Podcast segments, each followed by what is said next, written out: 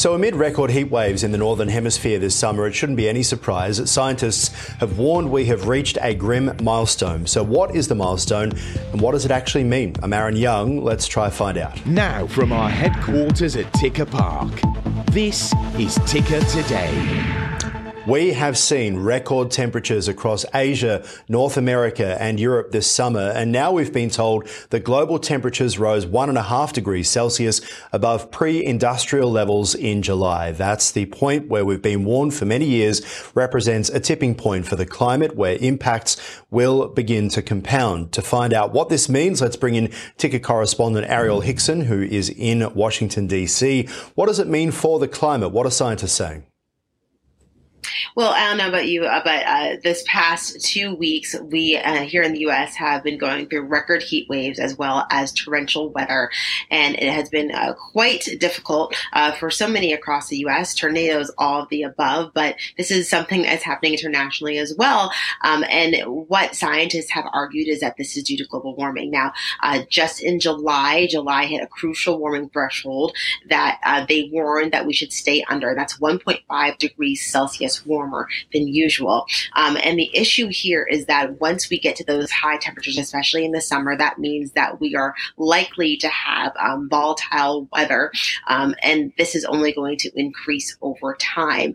Now, um, this is uh, quite disturbing because of the fact that so many climate change activists and scientists have warned, warned against this. And it's something that the international community, as well as the U.S., have worked with um, to try to limit some of the fossil fuels to work with climate change um, and make sure that, that it does not happen or that we can mitigate the the the um, the the quickness at which this is yeah. happening because of the fact that we are really feeling the results of it as we speak.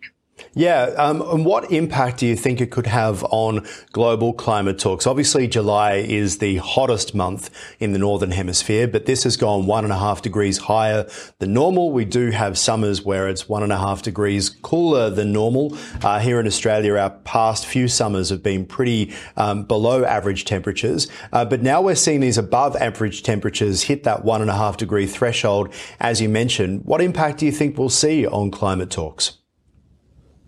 So this could have a huge impact uh, just for uh, weather conditions um, for years to come. And I'm talking um, extreme heat, drought, flooding, wildfires, uh, and eventually food and water shortages because of the fact that we have extreme heat. That's not good for certain crops, uh, drought, uh, flooding that could wipe out certain food sources.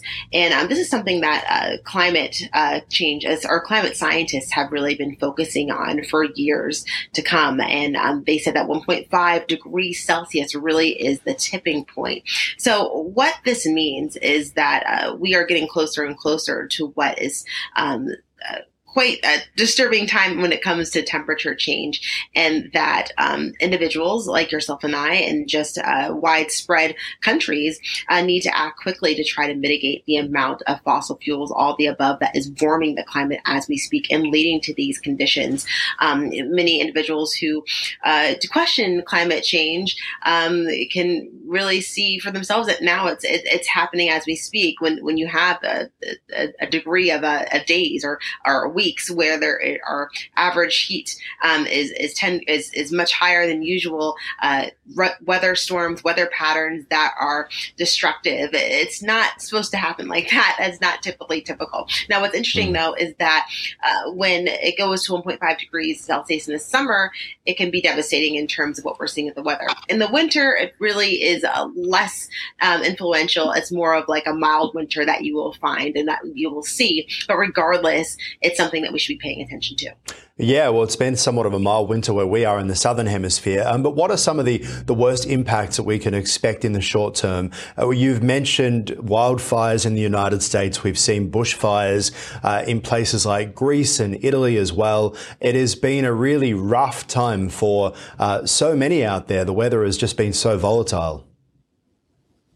Oh yes, and you know, I, another um, area where there have been widespread wildfires is Canada, and that happened um, earlier this summer. There were wildfires in Canada that um, led to everyone uh, in the U.S. on the northeastern hemisphere and parts of the north, um, I guess, central north area, um, getting the the, those those wildfire fumes uh, coming towards them for days to the point where the air pollution levels were quite high, where uh, sensitive groups and actually what many doctors may argue, um, all groups weren't supposed to be going outside for a certain period of time because of the fact that the air pollution is so harmful and can cause respiratory illnesses, um, asthma, all of the above. This is due to the fact that the temperature um, of the earth is increasing, which leads to wildfires, which leads to us having uh, bad air quality and bad pollution. So really, it's a cyclical event that you can even see um, from just one part of the earth. And it's something that um, uh, many individuals have been working to try to mitigate. That's what we saw from the Paris Climate Accord with the U.S. in Paris, what we've seen from um, COP26, uh, just global efforts to try to reduce pollution and reduce the amount of fossil fuels that we're having in the air so that we can try to slow this down. But the fact that we're at 1.5 degrees Celsius now means that um, we might not be able to turn back, but we should be able to do what we can to uh, make sure this doesn't happen again in the future.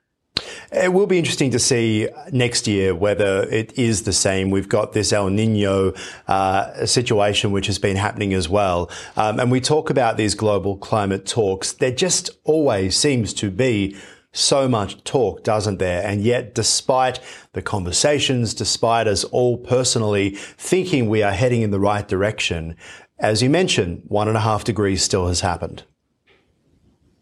Absolutely. And, you know, I think from country to country, it really varies on how they yeah. can change their ways in order to mitigate uh, climate change. Uh, it's what we saw from COP26 uh, just a few years ago. China was really unwilling to work with um, meeting that agreement of trying to um, by 2030 reduce their fossil fuels by a certain amount as other international communities were doing. Um, and you know that that really depends on a variety of factors. There's so many um, things that certain countries are, are focusing on because they want to meet certain demands and make sure they have production, but uh, is the cost worth it? I think that's one of the big questions, and um, what climate change activists are really pushing for is that the that um, international community bonds together so that we do not have uh, the rising of temperatures by 1.5 degrees Celsius, so that we do not have uh, rising heat, uh, droughts, uh, torrential weather, and eventually food shortages.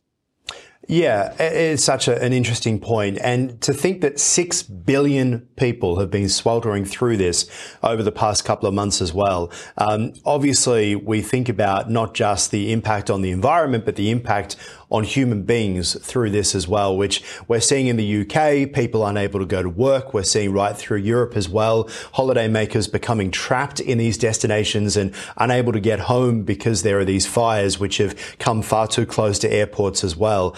I wonder, we talk about the politicians being slow to act, whether when six billion people are starting to really feel the impact, whether they'll act without the politicians. Well, you know, I think where this all kind of comes into play is the fact that marginalized groups tend to be affected the quickest from this because they don't necessarily have the resources to evacuate or to leave or to uh, go to other locations um, once we do feel the effects of climate change, once we do feel the effects of drought, food shortages, all the above, those who have higher resources and access can leave. And that's where um, there's going to be a push for politicians to focus on those marginalized groups who will not have the access to get those resources once we feel the effects of climate change going forward. I could see this definitely being a point um, in the 2024 election um, here in the U.S. Um, it's something that the Biden administration has been very focused on, uh, working with uh, ways to mitigate fossil fuels, to focus on climate change, make climate change a priority, yeah, yeah. have a 10 year plan by 2030, um, whereas many right leaning groups might not make that a priority going forward. But um, it's definitely going to be a huge talking pack, but talking point as we move into elections. Yeah, very much. Ariel, always appreciate your time. Thank you. And that is a program for now. For more, you can head to tickernews.co. See you soon.